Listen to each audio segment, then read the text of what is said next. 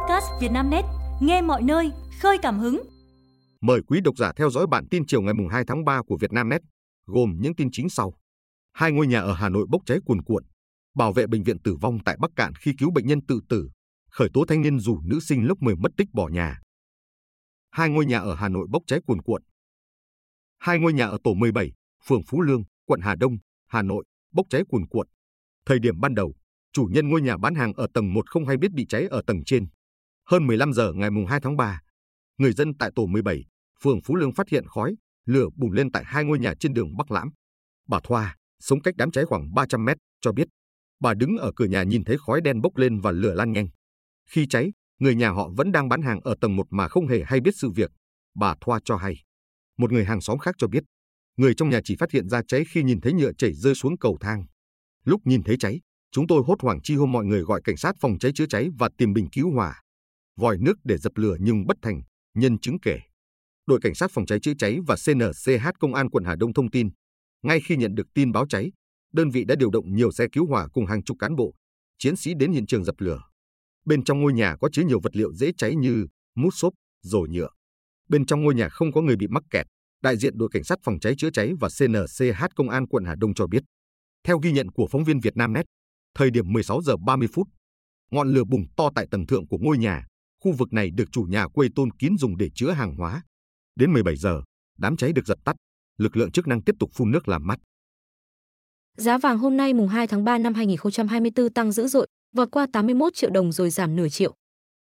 Giá vàng hôm nay mùng 2 tháng 3 năm 2024 trong nước vàng SJC giảm 500.000 đồng lượng sau khi tăng điên cuồng hơn 1,2 triệu đồng vào buổi sáng, còn 80,5 triệu đồng lượng. Giá vàng thế giới tăng dữ dội sau khi Mỹ công bố báo cáo lạm phát. Đầu giờ chiều ngày mùng 2 tháng 3, giá vàng 9.999 của SJC giảm 500.000 đồng lượng ở cả chiều mua vào và bán ra, còn 80,5 triệu đồng lượng bán ra. Giá vàng 9.999 được công ty trách nhiệm hữu hạn một thành viên vàng bạc đá quý Sài Gòn SJC cập nhật vào lúc 14 giờ 11 phút như sau. SJC Hà Nội 7800 0000 đồng một lượng mua vào 8052 0000 đồng một lượng bán ra SJC Thành phố Hồ Chí Minh 7800 0000 đồng một lượng mua vào và 8050 0000 đồng một lượng bán ra. Theo biểu đồ kỹ thuật, giá vàng có xu hướng tăng do nhu cầu mua ổn định. Ngân hàng Goldman Sachs dự báo hoạt động mua vàng của ngân hàng trung ương sẽ tăng trong thời gian tới, điều này khiến giá vàng tiếp tục đi lên.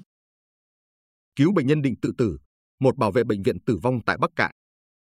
Một bảo vệ bệnh viện đa khoa tỉnh Bắc Cạn đã không may tử vong khi đang nỗ lực giải cứu một bệnh nhân có ý định tự tử. Khoảng 10 giờ 30 phút ngày 2 tháng 3, bệnh nhân PVM, sinh năm 1998, đang điều trị tại khoa tâm thần kinh, bệnh viện đa khoa tỉnh Bắc Cạn, bất ngờ leo ra mái ban công tầng 7 của khu nhà B bệnh viện. Trong nỗ lực giải cứu bệnh nhân, ông LVP, sinh năm 1968, là bảo vệ bệnh viện đã không may rơi từ tầng 7 xuống và tử vong tại chỗ. Bệnh nhân cố thủ nhiều giờ trên mái ban công dù được lực lượng chức năng và người thân vận động. Thuyết phục thông tin từ cơ quan chức năng cho biết, nam bệnh nhân là giáo viên tại xã Bộc Bố, huyện Bắc Nẵm, tỉnh Bắc Cạn, có dấu hiệu trầm cảm nặng và nhập viện điều trị từ ngày 1 tháng 3 năm 2024. Sáng ngày 2 tháng 3, bệnh nhân tự ý bỏ đi khỏi buồng điều trị và lên tầng 7 bệnh viện. Sau đó trèo ra mái ban công với ý định tự tử. Ngay khi nhận tin báo, các lực lượng cứu hộ đã có mặt tại hiện trường triển khai phương án ứng cứu. Tuy nhiên vị trí bệnh nhân trên tầng cao, khó tiếp cận. Mặc dù lực lượng chức năng, người thân liên tục thuyết phục, vận động nhưng bệnh nhân không hợp tác và cố thủ nhiều giờ trên ban công. Đến khoảng 15 giờ, khi phát hiện lực lượng cứu hộ đưa xe thang đến hiện trường, bệnh nhân đã nhảy từ mái tầng 7 xuống đất và được đưa đi cấp cứu trong tình trạng bị chấn thương rất nặng.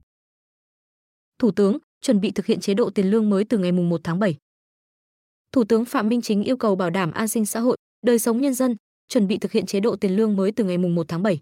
Sáng ngày 2 tháng 3, Thủ tướng Phạm Minh Chính chủ trì phiên họp chính phủ thường kỳ tháng 2, thảo luận về nhiều nội dung quan trọng. Phát biểu tại phiên họp, Thủ tướng Phạm Minh Chính nhấn mạnh chúng ta đã tạo được đà, động lực mới, khí thế mới, cảm hứng mới, sự cộng hưởng mới để tiếp tục thúc đẩy công việc trong tháng 3 và những tháng tiếp theo. Bên cạnh những kết quả đạt được là cơ bản, Thủ tướng nêu rõ, nước ta vẫn còn nhiều tồn tại, hạn chế và khó khăn thách thức. Về quan điểm chỉ đạo điều hành, Thủ tướng yêu cầu các bộ trưởng, trưởng ngành, chủ tịch ủy ban nhân dân các địa phương phải chủ động, tích cực, đổi mới, sáng tạo, dám nghĩ, dám làm, bảo đảm hiệu quả trong quản lý, chỉ đạo điều hành. Thứ nhất, về chỉ đạo điều hành kinh tế vĩ mô, Thủ tướng yêu cầu điều hành chính sách tiền tệ chủ động, linh hoạt, kịp thời, hiệu quả, phối hợp đồng bộ, hài hòa, chặt chẽ với chính sách tài khóa mở rộng hợp lý, có trọng tâm, trọng điểm và các chính sách khác. Thứ hai, tiếp tục làm mới các động lực tăng trưởng truyền thống và thúc đẩy động lực tăng trưởng mới. Về đầu tư, tạo thuận lợi thu hút, giải ngân đầu tư xã hội, quyết liệt xử lý vướng mắc, tích cực hỗ trợ đẩy nhanh triển khai các dự án đầu tư, tăng cường xúc tiến, thu hút dự án FDI. Thứ ba, đẩy mạnh giải ngân vốn đầu tư công, ba chương trình mục tiêu quốc gia, đẩy nhanh phê duyệt quy hoạch.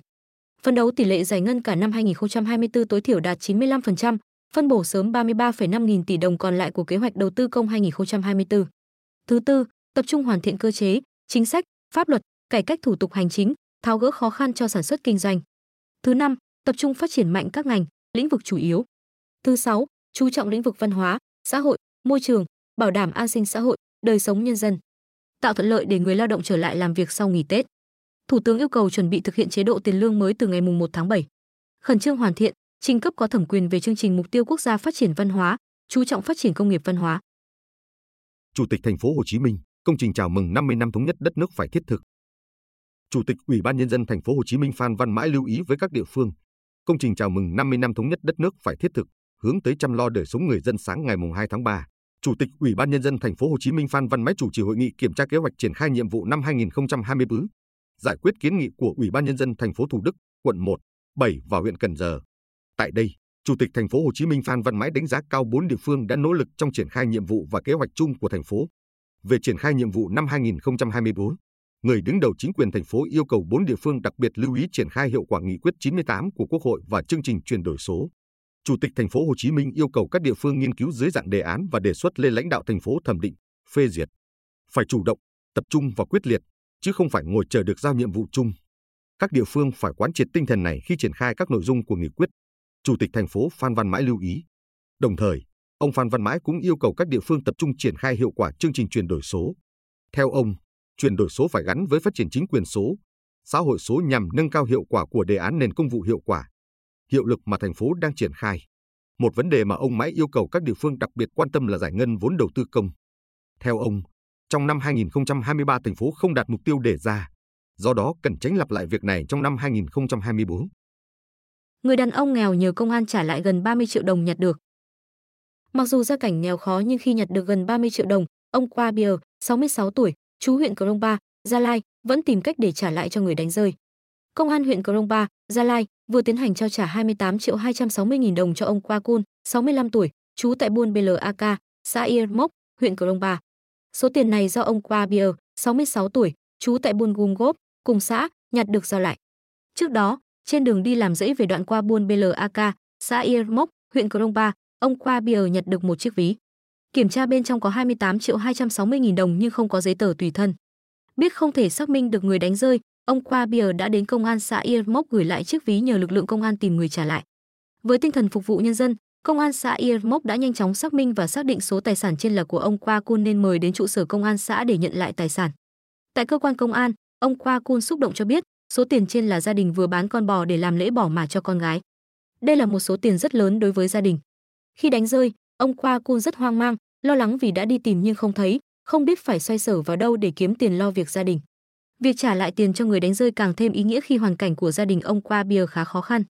Cả gia đình tám cả gia đình tám người sống trong căn nhà sàn vách gỗ, mái tôn chật hẹp, sập sệ làm từ năm 2018. Mặc dù rất cần tiền để lo toan cuộc sống, nhưng ông Qua Bia vẫn luôn giữ lối sống đúng mực, ngay thẳng, không tham của rơi. Vụ nữ sinh lớp 10 mất tích, khởi tố thanh niên dù nữ sinh bỏ nhà. Công an huyện Iagrai, Gia Lai vừa khởi tố vụ án, khởi tố bị can đối với Nguyễn Ngọc Hiếu, 20 tuổi, trú tại thị trấn Ia Kha, huyện Iagrai, về hành vi giao cấu với người dưới 16 tuổi. Theo thông tin ban đầu, vào giữa tháng 1 năm 2024, Nguyễn Ngọc Hiếu có quan hệ yêu đương với nữ sinh VTML, sinh năm 2008, trú tại xã Ia Tô, huyện Iagrai, là học sinh lớp 10 tại một trường trung học phổ thông trên địa bàn. Cả hai rủ nhau trốn nhà đi chơi. Khoảng 12 giờ trưa ngày 24 tháng 2, lời điều khiển xe mô tô biển kiểm soát 81 AU 014.71 đi học. Chiều cùng ngày, cô giáo chủ nhiệm gọi điện thông báo VTML vắng học, không đến trường. Đến tối không thấy con gái về, gia đình anh VVN đã gọi hỏi bạn bè, người thân nhưng không ai biết L. Ở đâu? Lo con gặp chuyện chẳng lành. Chiều ngày 25 tháng 2 anh N đã trình báo vụ việc với công an xã Ia Tô, nhờ vào cuộc tìm kiếm. Sau hơn một ngày đêm mất liên lạc, khuya ngày 25 tháng 2 gia đình bất ngờ nhận được tin nhắn cầu cứu của VTML với nội dung Ba mẹ cứu con với đi, con không sống nổi mất.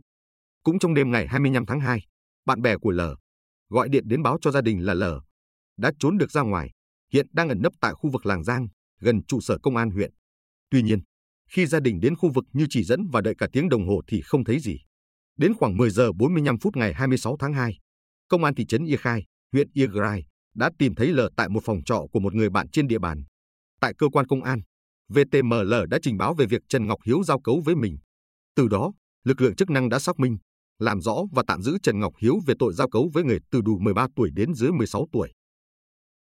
Điều kỳ diệu đến với gia đình 7 người chở nhau 700 km đi tìm việc ở Lạng Sơn. Từ Mường Nhé, Điện Biên tới cửa khẩu Tân Thanh, Lạng Sơn, gia đình 7 người chở nhau 700 km bằng xe máy đi tìm việc làm. Rất may họ đã có người tốt giang tay giúp đỡ. Hình ảnh chiếc xe máy chở 7 thành viên lớn nhỏ trong một gia đình rong ruổi từ Điện Biên đến Lạng Sơn tìm việc làm được chia sẻ rộng khắp trên mạng xã hội hai ngày qua. Hình ảnh khiến cộng đồng mạng xót xa cho năm đứa trẻ phải ngược xuôi mưu sinh cùng bố mẹ trong thời tiết giá lạnh dưới 10 độ C. Cũng có người trách móc cha mẹ nghèo mà vẫn sinh nhiều con, khiến bọn trẻ phải khổ. Rất may, chiều ngày 1 tháng 3, cả gia đình đã được một người tốt giang tay cứu mang. Chia sẻ với Vietnamnet, ông Nguyễn Trung Chất người sáng lập Trung tâm Hy vọng, xã Tân Lập, huyện Hữu Lũng, tỉnh Lạng Sơn, cho biết hiện gia đình 7 người đang được ăn nghỉ tại trung tâm dành cho trẻ mồ côi do ông sáng lập.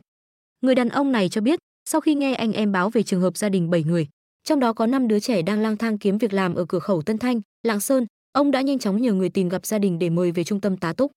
Lúc anh em bắt đầu đi tìm là tối ngày 29 tháng 1.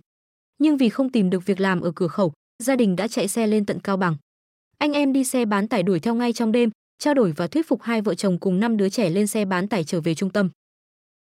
10.000 quả trứng đổ xuống đường gây tai nạn, tài xế xe tải nhận án phạt. Nam tài xế lái xe tải ở Đài Loan, Trung Quốc, vừa bị phạt tiền vừa có nguy cơ bị treo bằng lái một năm do làm đổ 10.000 quả trứng xuống đường dẫn tới tai nạn. Theo tờ Liberty Times, vào ngày 28 tháng 2, anh Wang, 34 tuổi, đang điều khiển chiếc xe tải trên con đường ở thành phố Tân Bắc thì bất ngờ 10.000 quả trứng từ trên xe rơi xuống đường. Hậu quả, một phụ nữ, 50 tuổi, đi xe máy đã gặp tai nạn. May mắn nạn nhân chỉ bị bầm tím nhẹ ở tay trái và chân trái. Công ty vệ sinh môi trường sau đó đã nhanh chóng được huy động tới hiện trường để dọn dẹp. Kiểm tra nồng độ cồn, cả anh Quang và nữ nạn nhân đều được xác định không sử dụng bia rượu khi điều khiển phương tiện tham gia giao thông. Cuộc điều tra của cảnh sát cho hay chiếc xe tải 9,5 tấn vận chuyển khoảng 200 giò trứng từ quận Đại Giáp thuộc thành phố Đài Trung đến Đài Bắc thì xảy ra tai nạn. Tài xế xe tải đã bị phạt 9.000 đài tệ, 285 đô la Mỹ vì lỗi lái xe bất cẩn. Ngoài bị phạt tiền, anh này còn có nguy cơ bị treo bằng lái một năm. UAV tấn công làm dung chuyển siêu tầm. Petersburg, Nga chặn xe bom tiến vào Crimea. Vụ nổ lớn làm rung chuyển thành phố sưu tầm Petersburg của Nga vào sáng sớm nay ngày 2 tháng 3, sau khi một chiếc máy bay không người lái UAV đâm vào tòa trung cư. Theo hãng tin địa phương Fontanka, vụ nổ xảy ra ở phía bắc thành phố sưu tầm Petersburg và mặt tiền của một tòa trung đã bị hư hại nghiêm trọng.